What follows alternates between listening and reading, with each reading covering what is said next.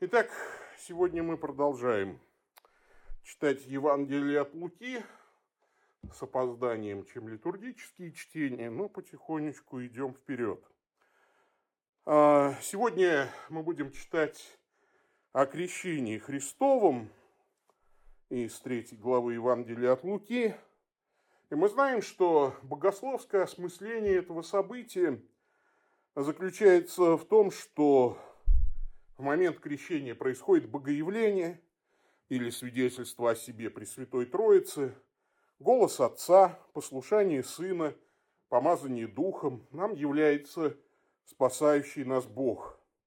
Крещение также материальное обоснование нашего христианского таинства крещения. Иисус своим крещением очистил, осветил стихию воды. И крещение Христа – прообраз христианского крещения, потому что Христос берет на себя грехи мира, оставляемые символически людьми в воде, смытыми водою иорданского крещения. А Христос, будучи безгрешен, берет эти грехи на себя. И не случайно повествование у Луки начинается с того, что крестится народ и крестится Иисус.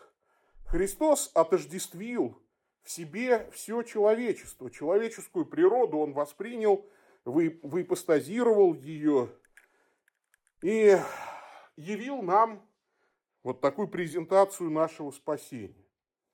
Когда же крестился весь народ. Понятно, что речь идет не о всем народе израильском, а о том народе, который пришел к Иоанну креститься.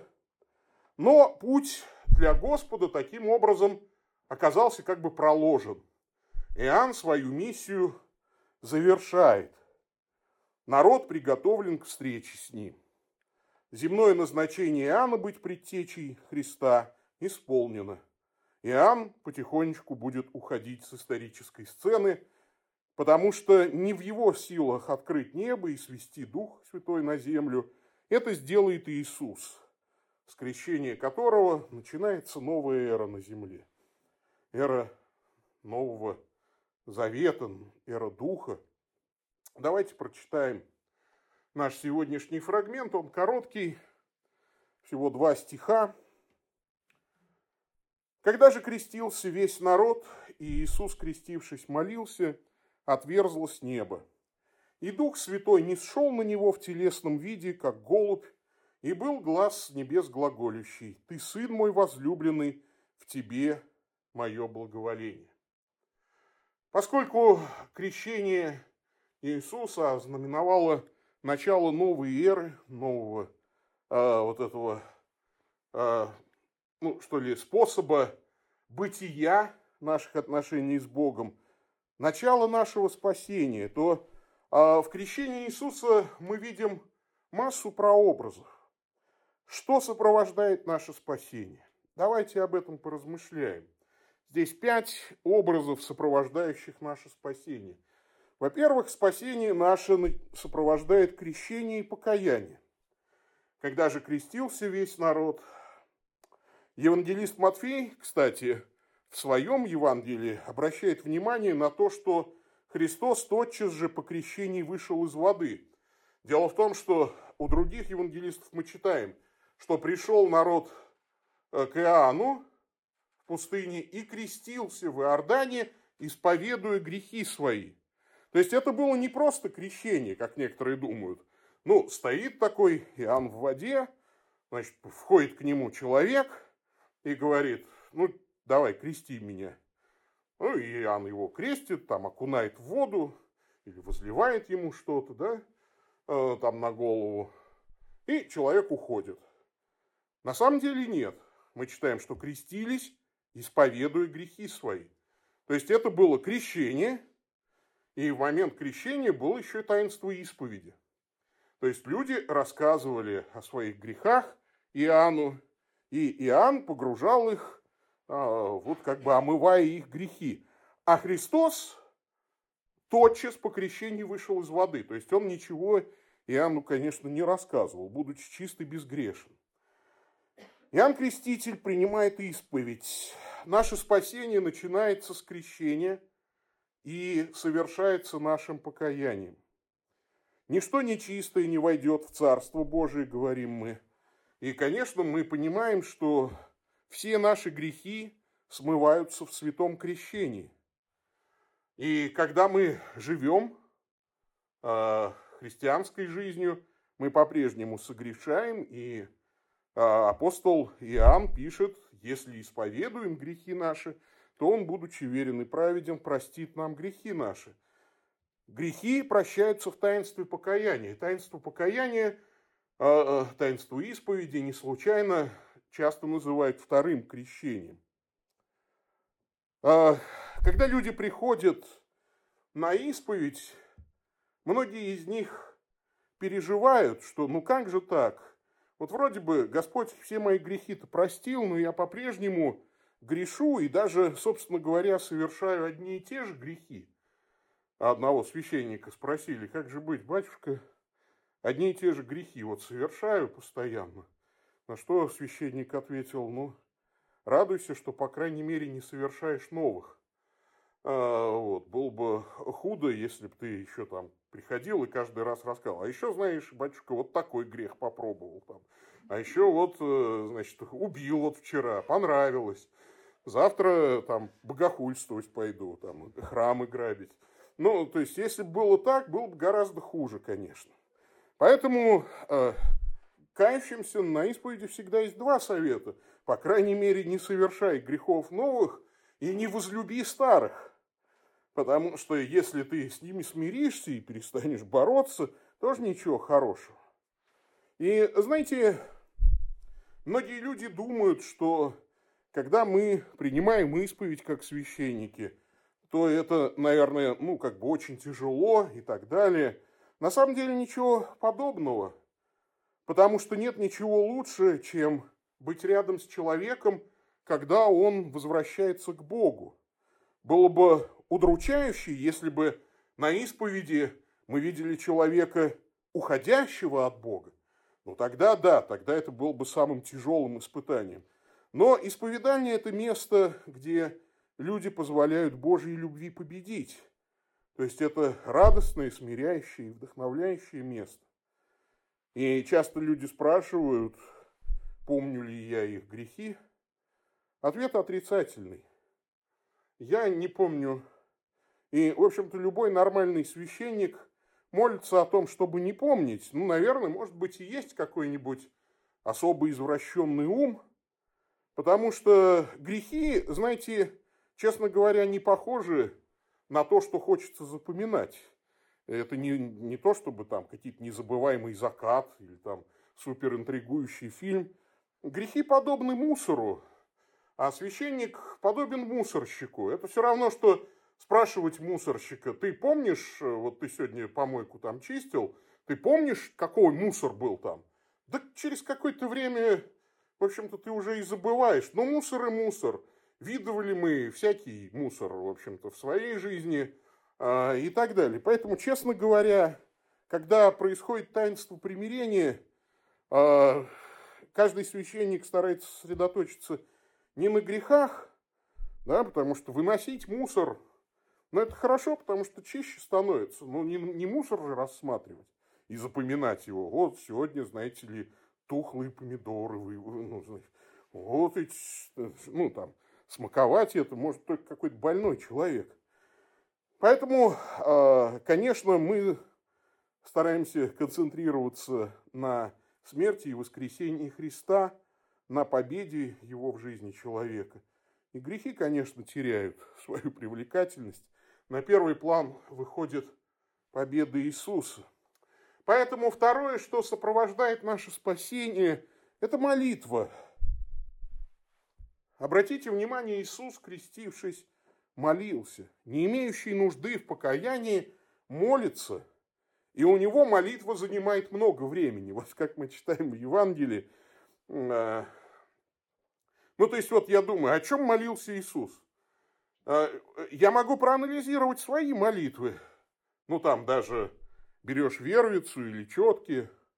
И молитва Иисусова, да, то есть, вот молитва мытаря. Господи Иисусе Христе, Сыне Божий, помилуй меня грешного. Вот Иисус такой молитвой не молился, а это девяносто процентов моих молитв. Но при этом Иисус молился ночью напролет, а я молюсь ну, гораздо меньше. И девяносто процентов я рассказываю свои грехи. Ну и как-то прошу прощения, но это же интересно, мы молимся мало.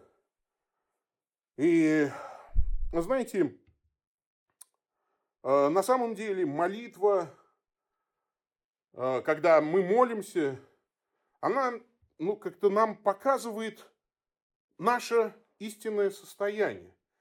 И я понимаю, почему Иисус молился долго. Когда ты молишься, перед тобой открывается то, какой ты есть.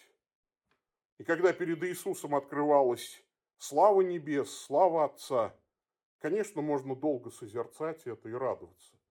Когда мы молимся, перед нами отверзается наше сердце, не очень хорошее, поэтому, может быть, и, знаете, поэтому, может быть, мы молимся так мало. Не очень приятно молиться, видя то, что внутри нас. Но молиться все же нужно. Потому что, опять же, как вот я сказал, мы таким образом выносим мусор из своей жизни. Мы прославляем Господа. Мы ходатайствуем о других людях. И тогда хоть чуть-чуть да становится чище у нас в сердце. И знаете, опять же, вот если возвращаться к исповеди, на исповеди, знаете, что, на что я обращаю внимание? Вот очень часто я поражаюсь. Человек рассказывает о своих грехах, и я думаю о том, надо же, а я вот даже в исповеди, это, вот я делаю то же самое, а я вот что-то не догадался в исповеди об этом рассказать. То есть э, люди распознают в своей жизни грехи, которые я не замечаю в своей жизни. И поэтому чужая исповедь – это всегда для священника еще и такой урок. А в следующий раз, когда я буду исповедоваться, я обязательно вот это тоже расскажу, потому что в моей жизни это есть. То же самое с молитвой. Я, знаете, полюбил читать чужие молитвы. Молитвы разных святых, потому что там неожиданно я открываю то, о чем я бы никогда не додумался помолиться. Ну, самый простой пример. Помните, я как-то уже говорил. Меня поразило, что главное покаяние святого Серафима Саровского заключалось в том, что он не может, как Серафимы и Херувимы, круглосуточно славить Бога. Ну, понятно, что святому Серафиму особо больше не в чем было покаяться, но он каялся вот в этом. Ты думаешь, да, мне, в общем-то, до этого далеко. Ты тут э, там дал обет бревиарий читать, да, там, значит, вот, э, э, тебе не хватает пять раз в день там на пятнадцать-двадцать минут, а, значит, а вот святой Серафим молится об этом. Молитва сопровождает нас, и в молитве мы учимся видеть. Видеть самих себя, и видеть святость Божью, и видеть красоту Божью. Поэтому, конечно, молитесь. Третье, что сопровождает наше спасение, это открытые небеса. Разверзнувшиеся небеса, отверзлось небо. Есть такое предание, записанное Даниилом Паломником, значит, что Иисус Христос крестился в темное время суток, как бы мы сейчас сказали, уже стемнело. Потому что я тоже ну, иногда думаю, а как это разверзлось небо? Ну, то есть, можно представить, что были тучи, и они разошлись, и вдруг чистое небо. Но так обычно не говорят. Обычно, ну, то есть, про такое явление не говорят, отверзлось небо. Ну, говорят, ну, тучи разошлись. Вот. А что должно случиться, чтобы кто-то сказал, смотрите, небо разверзлось? То есть небо должно как-то по нему, видимо, пойти трещина, потому что здесь слово схизма. То есть пошла трещина, то есть и небо, знаете, как вот мультик или как компьютерный фон начало вот расходиться, а что там внутри-то? Но вот ночью понятно, у тебя небо черное, на нем звезды, и вдруг пошла трещина, а там свет. Вот это да, это можно сказать, разверзлось небо. Собственно, вот Даниил Паломник об этом и пишет, что это древнее предание Иерусалимской церкви, что уже было темно, когда Христос крестился, и поэтому все поразились вот этому явлению разверзшегося неба. Но духовный смысл этого заключается в том, что небо открылось. Это, знаете, как лифт, да, двери лифта, которые вдруг открылись, или двери поезда, который увезет тебя в какую-то неведомую и прекрасную даль. И поэтому, когда мы смотрим на то, что открылись небеса, перед нами вдруг встает надежда. Когда мы молимся, когда мы исповедуем наши грехи, мы должны помнить, что это не юридический акт. Это не способ свести счеты с Господом и с самим собой. Ну так, чтобы дебет с кредитом свести в конце жизни. Так, у меня вот грехи тут есть, значит, тут вот я, значит, исповедовался. Тут вот, ну, знаете, некоторые там математически даже подходят, даже к молитвам, к своим. Ну, вот читали, может быть, у отца Савы Мажука про некого подвижника, который э, молиться не очень любил, и поэтому он все молитвы на пять лет вперед вычитал. Ну, то есть, э, ну, как бы, ну, то есть, вот сегодня положено тебе пять молитв по бревиарию.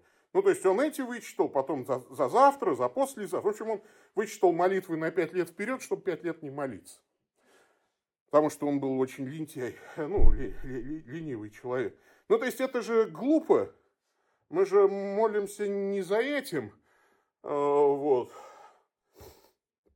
Мы же молимся для того, чтобы открылись небеса. И каемся для того, чтобы открылись небеса. Потому что таинство исповеди – это канал божественной благодати. Она передается даже через раны нашей души. Мы предоставляем их Богу для исцеления, и через отверстия небеса приходит к нам эта благодать. От греха очищает вода крещения, дух освящения в таинстве миропомазания и кровь страдания, пишет святой Лев Великий в послании к Флавиану. Это Евхаристия. Три таинства, которые обязательны для каждого христианина. Отверзлись небеса. Мы уже в пути. Открыто. Знаете, да, смотришь на карту, едешь вот там, э, хочется покушать. Э, в Яндексе там набираешь, где поесть. И там тебе высвечиваются точки. Там откроется через полчаса там, или закрыто. Там, и ты думаешь, а где открыто? Показать только открытые. И ехать туда еще там целый час, а есть уже сейчас хочется. И вот здесь, в момент крещения, все открыто. Теперь, если бы была такая карта, там бы всегда было написано «открыто». Открыты небеса. Четвертое, что сопровождает наше спасение, это мир и сила благодати Святого Духа. Дух Святой не шел на него в телесном виде, как голубь. Дух Святой обладает силой Всевышнего. Помните, в Благовещении сказано, Дух Святой найдет на тебя, и сила Всевышнего осенит тебя. Господь сил, Господь воинств. А голубь – это символ мира. Со времен окончания потопа Бог разбитому на голову врагу предлагает мир. Голубь служит символом кротости, чистоты, невинности, любви и вообще таких свойств, которые присущи безгрешной природе Бога-человека.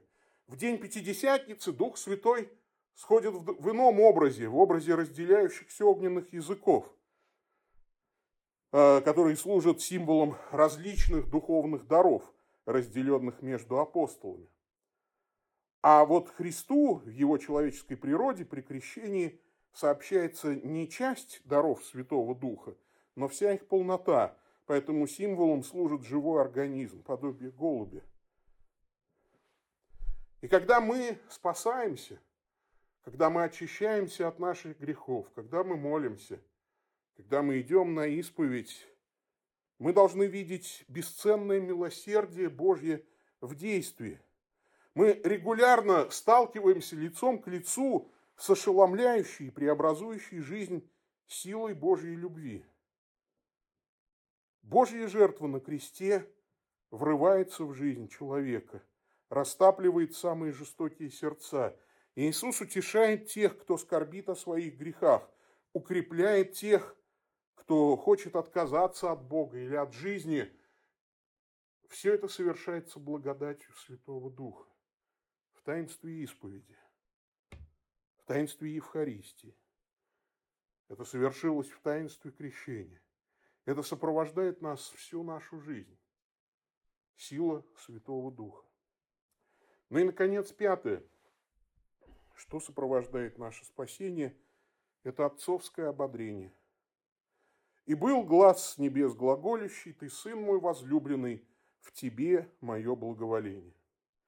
Это очень похоже на то, как отец наставляет сына перед какой-то трудной задачей. «Сынок, возьми то-то и то-то, сделай то-то и то-то, сделай так-то и так-то». Что сообщает отец?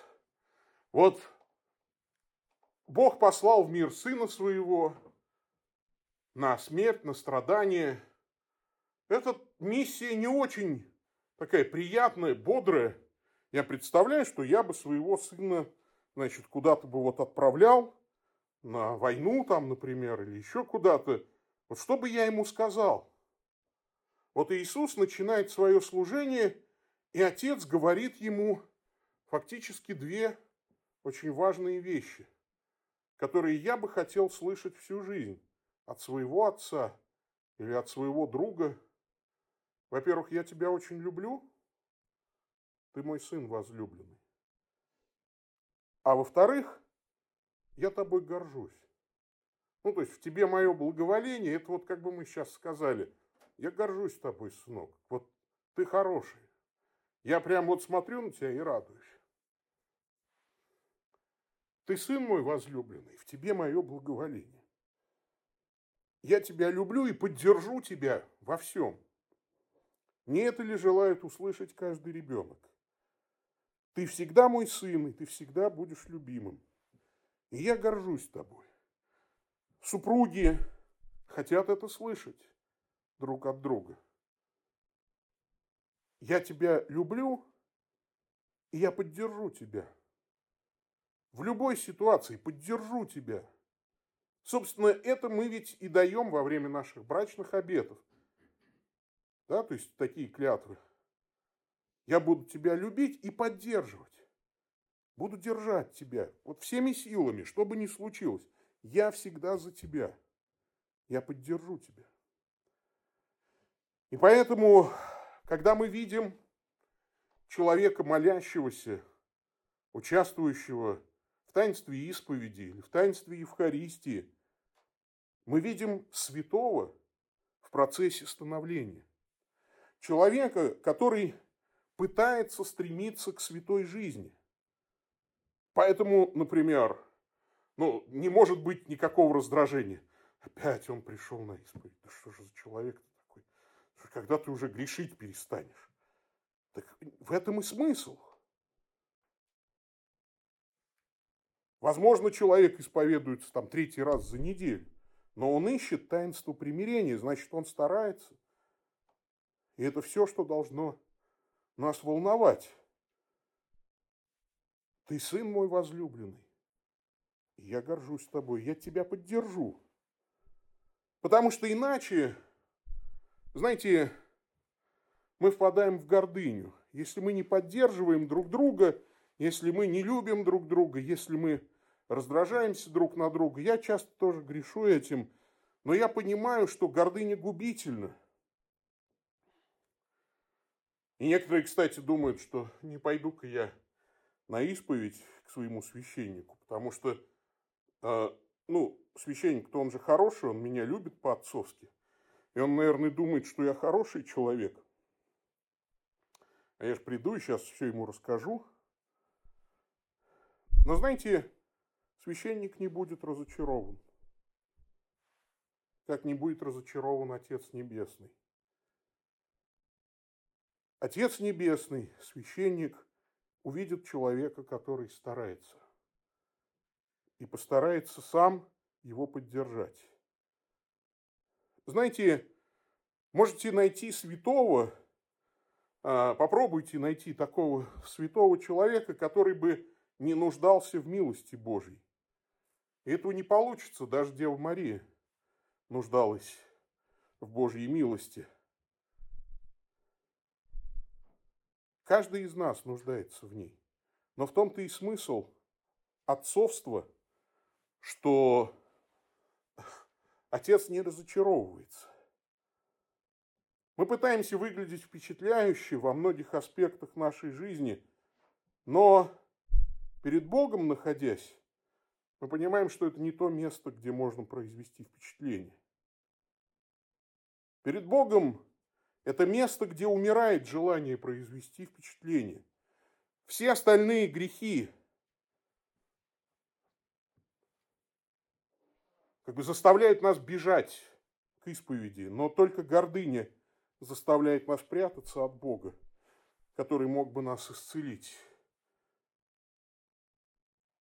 И всякий раз мы должны помнить, что, приходя к Богу, в церковь, там, где действует Его благодать, в слове и таинстве, мы встречаемся с преображающей жизнь, драгоценной Божьей любовью Отца.